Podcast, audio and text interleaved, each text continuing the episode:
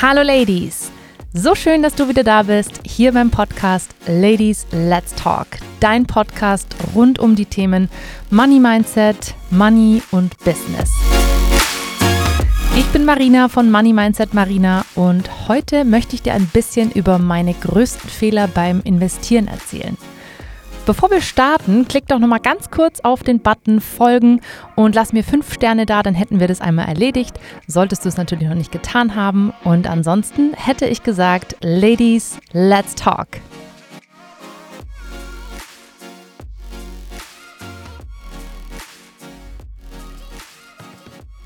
Fangen wir mal mit meinem größten Fehler überhaupt an, nämlich, dass ich einen größeren Betrag auf einmal investiert habe. Ja, das mag mit Sicherheit das ein oder andere Mal Sinn machen. In meinem Fall war es wirklich einer der größten Fehler, die ich getan habe, weil ich noch keinerlei Erfahrung habe. Das war mein erstes Mal auf dem Parkett, auf dem Aktienparkett, auf dem Börsenparkett sozusagen.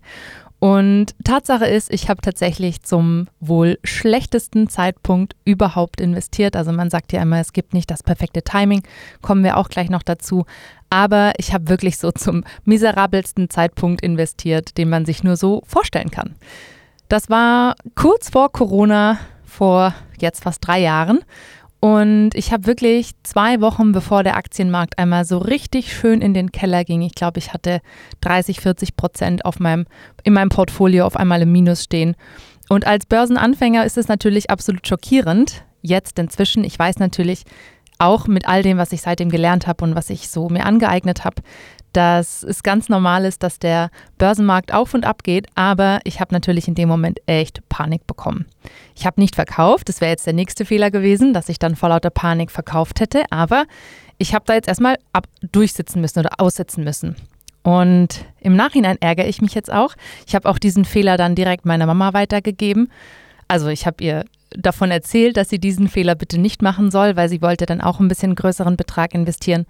Und den haben wir dann auch wirklich gesplittet auf verschiedene Einzahlungszeitpunkte. Das heißt, wir haben eine oder haben über die Zeit diversifiziert. Und das habe ich halt damals nicht gemacht. Bisschen ärgerlich, jetzt im Nachhinein betrachtet. Aber ich habe daraus gelernt. Ich habe, wie gesagt, es meiner Mama gleich weitergegeben und ich gebe es jetzt euch mit auf den Weg. Also, wenn ihr größere Beträge habt, ich würde immer diesen Betrag zeitlich splitten, macht euch einen Plan, investiert alle zwei Wochen, investiert einmal im Monat, bis ihr eben den Betrag X aufinvestiert habt, sage ich jetzt mal. Ein anderer Fehler, den ich gemacht habe, ist, dass ich nicht ausreichend Cash-Reserven zu Hause hatte. Das heißt, es kam der Fall der Fälle, es kam der Notfall und ich habe unbedingt Geld gebraucht und ich musste auf mein Aktiendepot zurückgreifen. Und dadurch musste ich auch wohl oder übel zum Teil bei nicht so ganz optimalen Kursen verkaufen. Das heißt, ich habe teilweise Verluste eingefahren. Jetzt würde ich das nicht mehr machen. Also ich äh, plädiere wirklich dafür, dass man sich erst den Notgroschen aufbaut und dann das Geld, was man jetzt nicht unbedingt zum Leben braucht, investiert. Dass man also noch ausreichend Cash-Reserven hat. Ich hatte das damals nicht mehr. Aber auch da wieder, ich habe daraus gelernt. Es war jetzt nicht riesige Beträge, aber ich würde es definitiv nicht mehr so machen. Ein weiterer Fehler, den ich gemacht habe, ist, dass ich, und jetzt wird's bitter, das war, glaube ich, so mein teuerster Fehler, dass ich emotionale Entscheidungen getroffen habe. Es gibt, wenn es ums Thema Geld geht, zwei Emotionen, die die Oberhand haben. Das sind Angst und das sind Gier. Und in dem Fall war es bei mir nicht die Angst, sondern die Gier, die mich hat oder die mich angetrieben hat. Also ich war wirklich gierig. Und das jetzt kommt das Bittere, das waren meine ersten Erfahrungen im Kryptomarkt und gerade hier ist es ja schon so, dass man teilweise von sehr hohen Renditen hört, die da möglich sind. Da kommt natürlich diese Gier hoch. Man muss aber auch bedenken, dass der Kryptomarkt wirklich höchst spekulativ ist. Das heißt, man sollte wirklich nur Geld investieren, das man auch bereit ist zu verlieren. In dem Fall, ich hatte zwar definitiv eine, ein bisschen Geld auf der Seite, aber das tat schon weh, als das Geld dann weg war. Also es ist jetzt nicht weg, weg, aber es sind so 80, 90 Prozent weniger. Das ist jetzt nicht so geil. Ich habe definitiv in dem Fall zu viel investiert, dabei auch vieles auf eine Karte gesetzt, also gleich zwei Fehler gemacht. In diesem Anflug von Gier, weil ich einfach gedacht habe, boah, wenn das Ding durch die Decke geht, dann brauche ich mir keine Sorgen mehr machen. Und emotionale Entscheidungen zu treffen sind nicht nur im Kryptomarkt, sondern generell auch beim Investieren einfach sehr, sehr, sehr gefährlich. Ich plädiere inzwischen immer darauf, einen Plan zu machen und sich an diesen Plan zu halten und wirklich Emotionen aus dem Spiel zu lassen. Also lass Emotionen aus dem Spiel. Ein weiterer Fehler, den ich gemacht habe, dass ich eine sehr unausgeglichene Asset Allocation habe. Das heißt, zu Beginn vor allem, jetzt natürlich nicht mehr, weil es nicht mehr so viel wert ist, aber zu Beginn vor allem hatte ich einen viel zu hohen Anteil an Krypto. Ja, ich bin zwar risikoaffin, aber meiner Meinung nach jetzt und mit dem Wissen, was ich jetzt weiß, ein vernünftiger Vermögensaufbau geht einfach ein bisschen anders. Und ich hatte mich auch innerhalb einzelner Assetklassen, in dem Fall auch wieder Krypto leider, zu stark den Fokus auf einzelne Positionen gelegt. Das heißt, ich hatte, man nennt das Asset Allocation, also ein Asset ist eine, eine Anlageklasse, in dem Fall wären Aktien eine Anlageklasse und Krypto eine Anlageklasse, Immobilien wäre eine dritte Anlageklasse. Und die Verteilung zwischen den Assetklassen, aber auch innerhalb einer Assetklasse war einfach bei mir nicht optimal. Würde ich jetzt definitiv auch anders machen. Dann hatte ich meinen Sparerpauschbetrag nicht im Depot hinterlegt. Ist jetzt nicht weiter tragisch. Ich sage es aber inzwischen bei meinen ganzen Mentees immer von Anfang an mit dazu. In meinem Fall, es wurden, als ich dann unter anderem meine Aktien verkauft habe oder meine ETFs, auf die ich zurückgreifen musste aufgrund nicht ausreichender Cash-Reserven, wurden oder wurde Steuer abgeführt. Ist jetzt nicht weiter tragisch. Ich muss allerdings jetzt auch per Steuererklärung diese Steuer wieder zurückholen. Also es gibt einen Freibetrag, der eben Kapitaleinkünfte bis zu einer Höhe von inzwischen 1000 Euro steuerfrei stellt. Das heißt, also seit 2023 wurde der erhöht von 801 Euro auf 1000 Euro. Das heißt, Kapitalerträge bis zu diesem Betrag sind eben steuerfrei. In meinem Fall wurden schon Steuern abgeführt und die muss ich mir jetzt einfach wieder zurückholen. Das heißt, als Tipp für dich, wenn du dir ein Depot angelegt hast, sei das jetzt Trade Republic oder Scalable oder Comdirect oder wo auch immer, das sind zum Beispiel jetzt die drei, die ich habe, dann hinterleg am besten immer deinen Steuerfreibetrag. Wenn du auf allen drei natürlich ähm, Aktien oder ETFs oder irgendetwas hast, was Dividenden abwirft, dann empfiehlt sich natürlich auch, diesen Betrag von 1000 Euro zu splitten, dass du einfach ein bisschen Puffer hast. Und wenn du irgendwann sowieso über die 1000 Euro drüber bist, dann ist es, glaube ich, relativ egal, wo du wie viel stehen hast. Dann ist es einfach nur wichtig, dass du die 1000 Euro voll ausnutzt. Und zu guter Letzt auch etwas, was ich definitiv nicht mehr machen würde, ich habe meinen Sparplan immer mal wieder ausgesetzt. Ich habe einfach damals, als ich vor allem auch angefangen habe, dem Ganzen nicht ausreichend Priorität beigemessen. Ich habe dadurch meinen Plan, meine Strategie absolut vernachlässigt und natürlich auch eine zeitliche Diversifikation nicht optimal genutzt, weil ich halt immer wieder ausgesetzt habe. Das heißt, normalerweise, wenn man jetzt ja einen Sparplan bespart, dann zahlt man einmal im Monat oder alle zwei Wochen regelmäßig ein. Ist natürlich gut, weil das die Gans, äh, ich weiß nicht, ob wir schon mal über die goldene Gans gesprochen haben. Es kommt auf jeden Fall noch, wenn es noch nicht der Fall war. Jeder, der mir schon länger auf Instagram folgt, der weiß, dass diese Geschichte früher oder später immer kommt. Auf jeden Fall ist natürlich wichtig, dass man die goldene Gans regelmäßig stopft und füttert und ich habe natürlich das nicht gemacht. Das heißt, ich habe immer wieder ausgesetzt und dadurch habe ich eventuell auch günstige Einstiegszeitpunkte verpasst, dadurch, dass ich zeitlich nicht optimal diversifiziert habe. Es gibt aber jetzt auch da nicht die optimale zeitliche Diversifikation. Das kann gut laufen in dem Moment, es kann aber auch nicht gut laufen. Ich finde es einfach nur schade, dass ich es nicht durchgezogen habe, weil dann würde ich jetzt definitiv schon anders dastehen. Also ich kann euch nur oder dir nur ans Herz legen, wenn du dir einen Sparplan aufsetzt, dann nimm das ernst. Du hast dir eine Strategie zurechtgelegt und dann zieh das durch. Und zur Not muss man halt mal auf die ein oder andere Handtasche oder das eine Paar Schuhe verzichten. Aber langfristig gesehen lohnt sich das definitiv. Ich fasse noch einmal ganz kurz meine Fehler zusammen, bevor wir zu sonstigen Fehlern beim Investieren kommen, die eben halt auch häufig sind. Meine Fehler waren, dass ich einen größeren Betrag auf einmal investiert habe, damals halt leider auch zum absolut falschen Zeitpunkt, kann man aber im Vorhinein nicht wissen. Ich würde es jetzt zeitlich diversifizieren. Ich hatte nicht ausreichend Cash-Reserven, sodass ich auf mein Depot zurückgreifen musste und eben in meinem Fall bei Verlust verkaufen musste. Ich habe emotionale Entscheidungen getroffen, in dem Fall absolut aus der Gier heraus. Das heißt, ich wurde gierig nach noch mehr Geld. Ich habe eine unausgeglichene Asset Allocation gehabt, hatte meinen Fokus viel zu sehr auf den Kryptomarkt oder auf eine risikoaffine Anlageklasse und auch innerhalb einer Anlageklasse habe ich da viel zu sehr auf eine einzige Karte gesetzt. Das würde ich jetzt auch nicht mehr so machen. Ich habe meinen Sparerpauschbetrag nicht im Depot hinterlegt. Wie gesagt, nicht weiter tragisch, aber ich kann es jedem nur ans Herz legen, nutzt das definitiv aus. Es ist einfach leichter, auch mit der Steuererklärung dann. Und ich habe meinen Sparplan immer mal wieder ausgesetzt. So, das waren so, also bis zu meinem jetzigen Zeitpunkt so meine größten Fehler beim Investieren. Ich habe noch nicht in Immobilien investiert. Das ist tatsächlich ein Thema, das jetzt bei mir auf dem Zettel steht. Also ich möchte mich in 2023 mit dem Thema Immobilien auseinandersetzen. Ihr werdet mit Sicherheit auch die ein oder andere Erkenntnis hier bei mir mitbekommen. Und da werden mit Sicherheit auch nochmal Fehler kommen, die ich machen werde. Ich finde Fehler nicht schlimm. Ich habe definitiv daraus gelernt. Klar, es geht um Geld und es tat mir auch definitiv weh. Aber ich sehe immer, ich bin generell ein sehr, sehr optimistischer Mensch und ich versuche immer das Positive darin zu sehen. Ich habe daraus gelernt und werde sie definitiv in Zukunft nicht mehr machen. Und das Allerbeste, ich kann sie euch mit auf den Weg geben, damit ihr diese Fehler nicht mehr macht.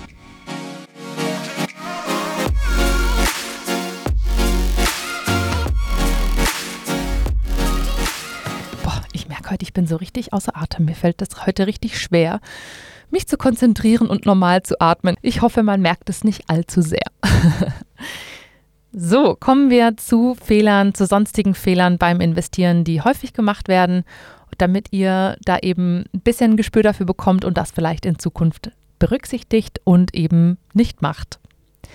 Ein Fehler ist, dass viele Menschen oder viele Anleger die Kosten nicht berücksichtigen, sei das jetzt, wenn es um die Verwaltungskosten von einem aktiven Fonds geht oder aber auch einfach nur die Kosten für einen ETF beispielsweise. Also es gibt da ja die TER, die Total Expense Ratio, und die beträgt immer irgendwas zwischen 0,08 oder 0,07 Prozent und irgendwas über 1 Prozent. Und das kann ein ganz schöner Unterschied machen, wenn man 1% zahlt oder beispielsweise 0,25% zahlt. Hypothetisch, man hat einen Sparplan von 300 Euro pro Monat und einer jährlichen Rendite von 7%. Wenn du jetzt diesen Sparplan 30 Jahre fortführst, dann hast du nach 30 Jahren ein Vermögen von 368.000 Euro circa aufgebaut. Wenn du jetzt Kosten von 0,25% hast, dann verringert sich dieses Vermögen nach diesen 30 Jahren. Also nach diesen 30 Jahren hast du keine 368.000, sondern 350.000 Euro Vermögen. Und wenn du jetzt aber 1% hast, also Kosten von 1% statt 0,25%, dann hast du sogar nur 300.000 Euro am Ende von 30 Jahren. Das heißt, du hast knapp, knapp ungefähr 66.000 Euro weniger, wie wenn du gar keine Kosten gehabt hättest. Klar, gar keine Kosten ist natürlich sehr unwahrscheinlich, aber man merkt, es sind immerhin 50.000 Euro Unterschied zwischen 0,25 Prozent und 1 Prozent. Das heißt, achtet wirklich auf die Kosten von einem einzelnen ETF. Generell, auch ob ihr jetzt aktiv oder passiv investiert, berücksichtigt bitte, bitte, bitte immer die Kosten. Ein weiteren Fehler, den viele beim Investieren begehen, ist, dass sie alle Eier in einen Korb legen oder zumindest viele Eier in einen Korb legen. Das heißt, die Wahl fällt auf Einzel Einzeltitel. Zum Beispiel, man sucht sich zwei, drei Aktien, die man ganz spannend findet. Man mag zum Beispiel Tesla, man ist zum Beispiel HelloFresh-Fan oder was weiß ich, Adidas, BMW, eine der Klassiker ja, das sind jetzt absolute Standardtitel, aber damals war auch Wirecard ein so ein Standardtitel oder ein, ein Titel, den viele in Deutschland gehalten haben. Und wenn die Wahl halt auf wenige Einzeltitel fällt, dann ist man viel größeren Risiken ausgelastet, wenn etwas mal mit diesem Unternehmen, also jetzt nicht makroökonomisch, sondern wirklich, wenn etwas mit dem einzelnen Unternehmen nicht passt. Und siehe Wirecard, da ist der Kurs halt innerhalb von Stunden dramatisch eingebrochen und die Menschen, die halt diese Aktien gehalten haben, haben unfassbar viel Geld verloren. Warum nennt man das alle Eier in einen Korb legen? Weil wenn du jetzt nur Wirecard-Aktien beispielsweise hattest und die lagen alle schön in einem Korb und der Korb fällt dir runter, dann sind alle Eier kaputt. Und wenn du aber noch verschiedene Körbe hast, verschiedene Körbe, verschiedene Eier, wie auch immer, dann ist es egal, ob dieser eine Korb runterfällt, weil du hast noch andere und die fangen das hoffentlich auf. Das heißt, es ist wichtig, wieder zu diversifizieren. Wieder dieses komische Wort, das ich heute schon mal verwendet habe. Diversifizieren heißt einfach nur streuen, also breit streuen. Darunter versteht man einmal eine räumliche Streuung, also am besten nicht nur in deutsche Titel zu investieren, weil was ist, wenn es in der deutschen Firma, äh, in der deutschen Wirtschaft auf einmal bergab geht? Dann ist es vielleicht nicht schlecht, wenn man auch andere Titel hat, wenn man beispielsweise auch Aktien oder ETFs aus dem asiatischen oder US-amerikanischen Raum hat. Also wirklich räumlich streuen, aber auch branchenübergreifend streuen. Also jetzt nicht nur, weil man Autofan ist, BMW, Audi und Tesla-Aktien zu holen, sondern auch andere Branchen. Also dass man branchenübergreifend streut, weil während beispielsweise der Automobilmarkt bergab geht, geht dafür der, weiß ich nicht, der Lebensmittelindustrie-Branche geht dafür bergauf. Also schaut, dass ihr auch branchenübergreifend streut. Dann hatten wir auch schon angesprochen, kann man auch unterschiedliche Assetklassen kaufen. Das heißt, eine Diversifikation über die Assetklasse hinweg. Beispielsweise Immobilien, Rohstoffe, Aktien, Krypto. Und dass man auch zeitlich diversifiziert, also dass man nicht alles zu einem Zeitpunkt investiert, sondern dass man wirklich auch unterschiedliche Zeitpunkte des Einstiegs nutzt.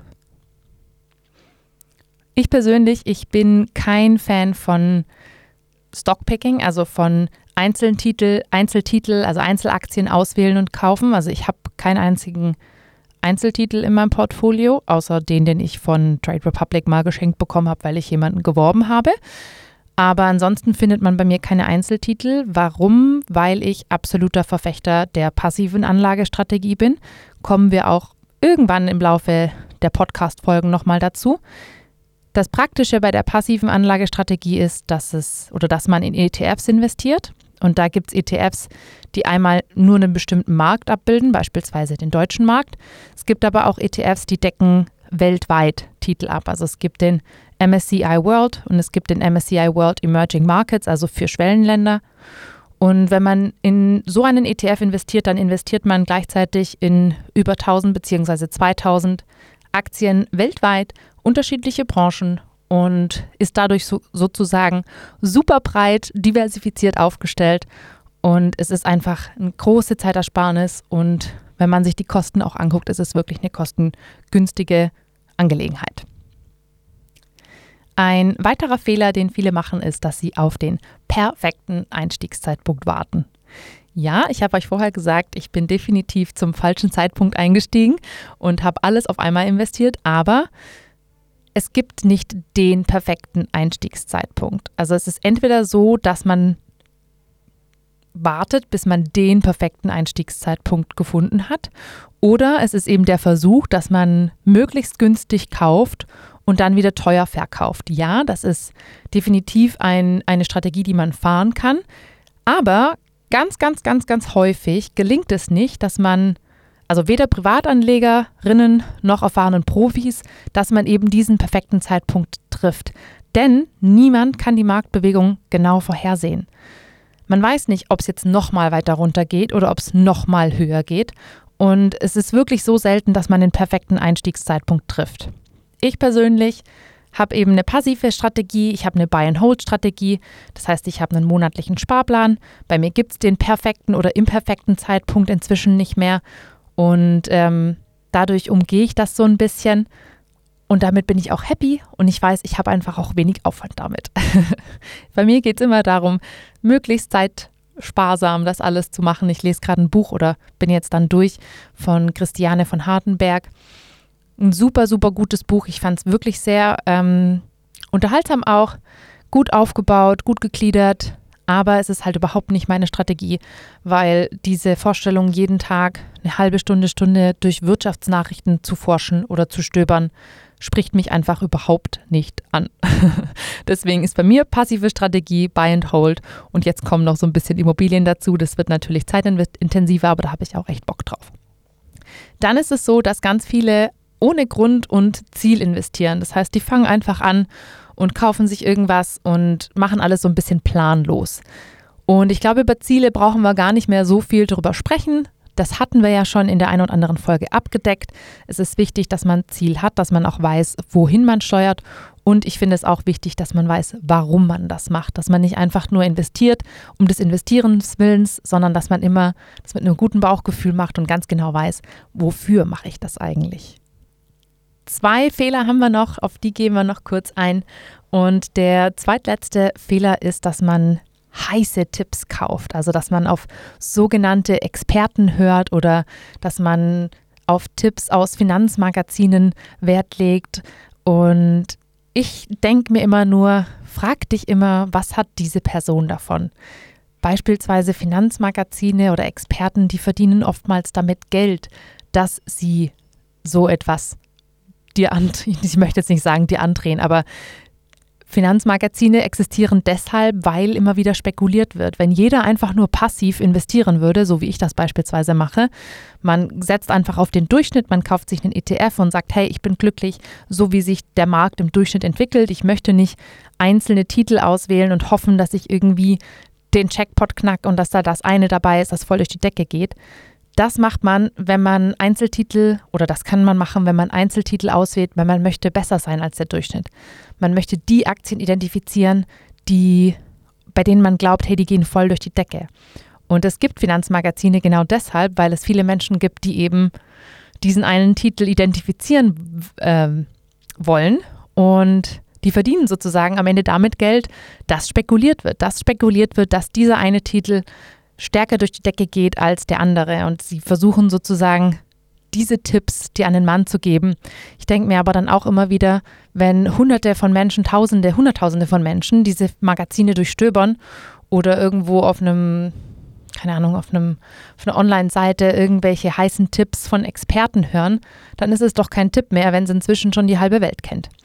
Aber gut, dazu kann man denken, was man möchte. Äh, ich sage immer nur, oder ich plädiere immer nur dafür, mach dir einfach Gedanken, warum das jetzt so ein heißer Tipp, Tipp ist. Wer hat etwas, eventuell etwas davon und hör am Ende auf dein Bauchgefühl. Und nicht gierig werden. Ganz wichtig. Und zu guter Letzt der letzte Fehler. Und das ist jetzt etwas, das mag eventuell ein bisschen provokativ sein, beziehungsweise ähm, anstoßend, wie auch immer man das jetzt nennen mag. Aber ich habe da so meine eigene Meinung dazu. Der Fehler, dass man darauf vertraut, dass der Berater, sei das jetzt Bankberater oder Vermögensberater oder was auch immer, dich in deinem Interesse berät. Es ist egal, ob das der Vermögensberater ist oder der Typ bei der Bank oder keine Ahnung was. In der Regel verdienen diese Menschen Provisionen, wenn sie bestimmten Fonds Fonds X, Fonds Y, was auch immer, verkaufen. Das heißt, sie werden natürlich versuchen, die Fonds zu verkaufen, womit sie die höchste Provision bekommen. Da sind wir übrigens auch wieder bei den Kosten, weil auch da fallen natürlich extreme Gebühren an, wenn man diese aktiven Fondsmanager bezahlen muss. Im Falle von der Bank ist es beispielsweise auch noch darüber hinaus so, dass die Margen bei den eigenen Produkten am höchsten sind. Das heißt, sie würden natürlich dir lieber ein Produkt empfehlen, mit dem sie höhere Margen haben und Provisionen bekommen, als jetzt ein Produkt, wo es wenig Provision und eine geringe Marge gibt. Deswegen rate ich immer, wenn sich jemand wirklich, ich, also ich sage das auch immer dazu, ich bin kein Vermögensberater, ich werde auch niemandem jemals sagen, in was er investieren soll, ja oder nein. Aber wenn du zu einem gehen möchtest, zu einem Vermögensberater, dann such dir einen Honorarberater, der wirklich nach Investitionsmöglichkeiten suchen, die zu deinem Profil passen, der keine Provision bekommt, sondern von dir ein Honorar bekommt. Das heißt beispielsweise, du buchst ihn für zwei, drei Stunden, dann bezahlst du ihn für diese zwei, drei Stunden, aber nicht mit deinem Geld in Form von Provisionen, dass du eigentlich investieren und anlegen möchtest. Das ist nur so ein Appell von mir noch zum Schluss. Also vertraue nicht immer darauf, dass Bankberater, Vermögensberater, wie auch immer, oder auch Versicherungsvertreter, das ist ja alles sehr ähnlich, vertraue einfach nicht darauf, dass sie immer in deinem besten Interesse handeln, sondern frag dich auch immer, wie wird eigentlich die Person bezahlt, nämlich mit den Provisionen. Und dann muss das nicht immer das beste Produkt für dich sein, sondern vielleicht einfach das beste Produkt für den Berater, damit er eben die beste Provision bekommt.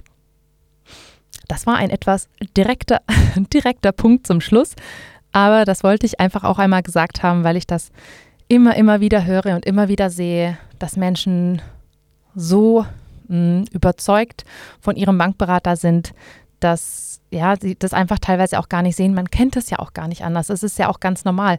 Als Kinder sind wir schon früh mit unserem Sparschwein zum Weltspartag gelaufen und haben das eingezahlt und Bank, die Bank war einfach das Nonplusultra. Und je älter ich geworden bin, je mehr ich mich mit den Themen beschäftigt habe, je mehr ich auch verstanden habe, wie man Geld verdient und so, desto mehr sind mir einfach so Sachen aufgefallen und das ist einfach nur so ein gut gemeinter Ratschlag an dich da draußen. Es ist auch nichts gegen Bankberater. Solltest du jetzt Bankberater sein, ihr macht auch nur euren Job. Aber wenn man sich beraten lassen möchte, wirklich unabhängig und in deinem Interesse, dann doch von einem Honorarberater.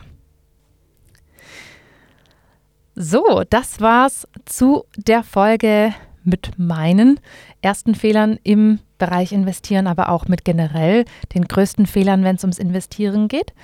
Heute habe ich mal ein bisschen einen anderen Call to Action für euch am Schluss oder für dich am Schluss. Und zwar schau doch einfach mal auf meiner Website vorbei.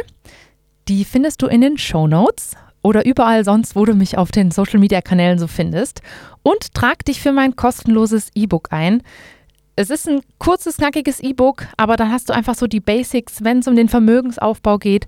Und du lernst hoffentlich nicht nur aus meinen Fehlern, sondern kannst sie auch in Zukunft vermeiden und hast einfach schon mal so einen ersten Überblick, was genau eigentlich da alles so zu beachten gibt.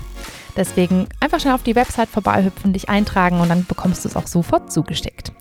Und wie immer gilt natürlich, lass mir gerne deine 5-Sterne-Bewertung da, mach einen Screenshot von der aktuellen Ansicht und poste es in deinem Instagram-Kanal, verlink mich super gerne at Money Mindset Marina und ansonsten freue ich mich, dass du wieder bis zum Schluss dabei warst. Ich wünsche dir einen fantastischen Tag und liebe Grüße.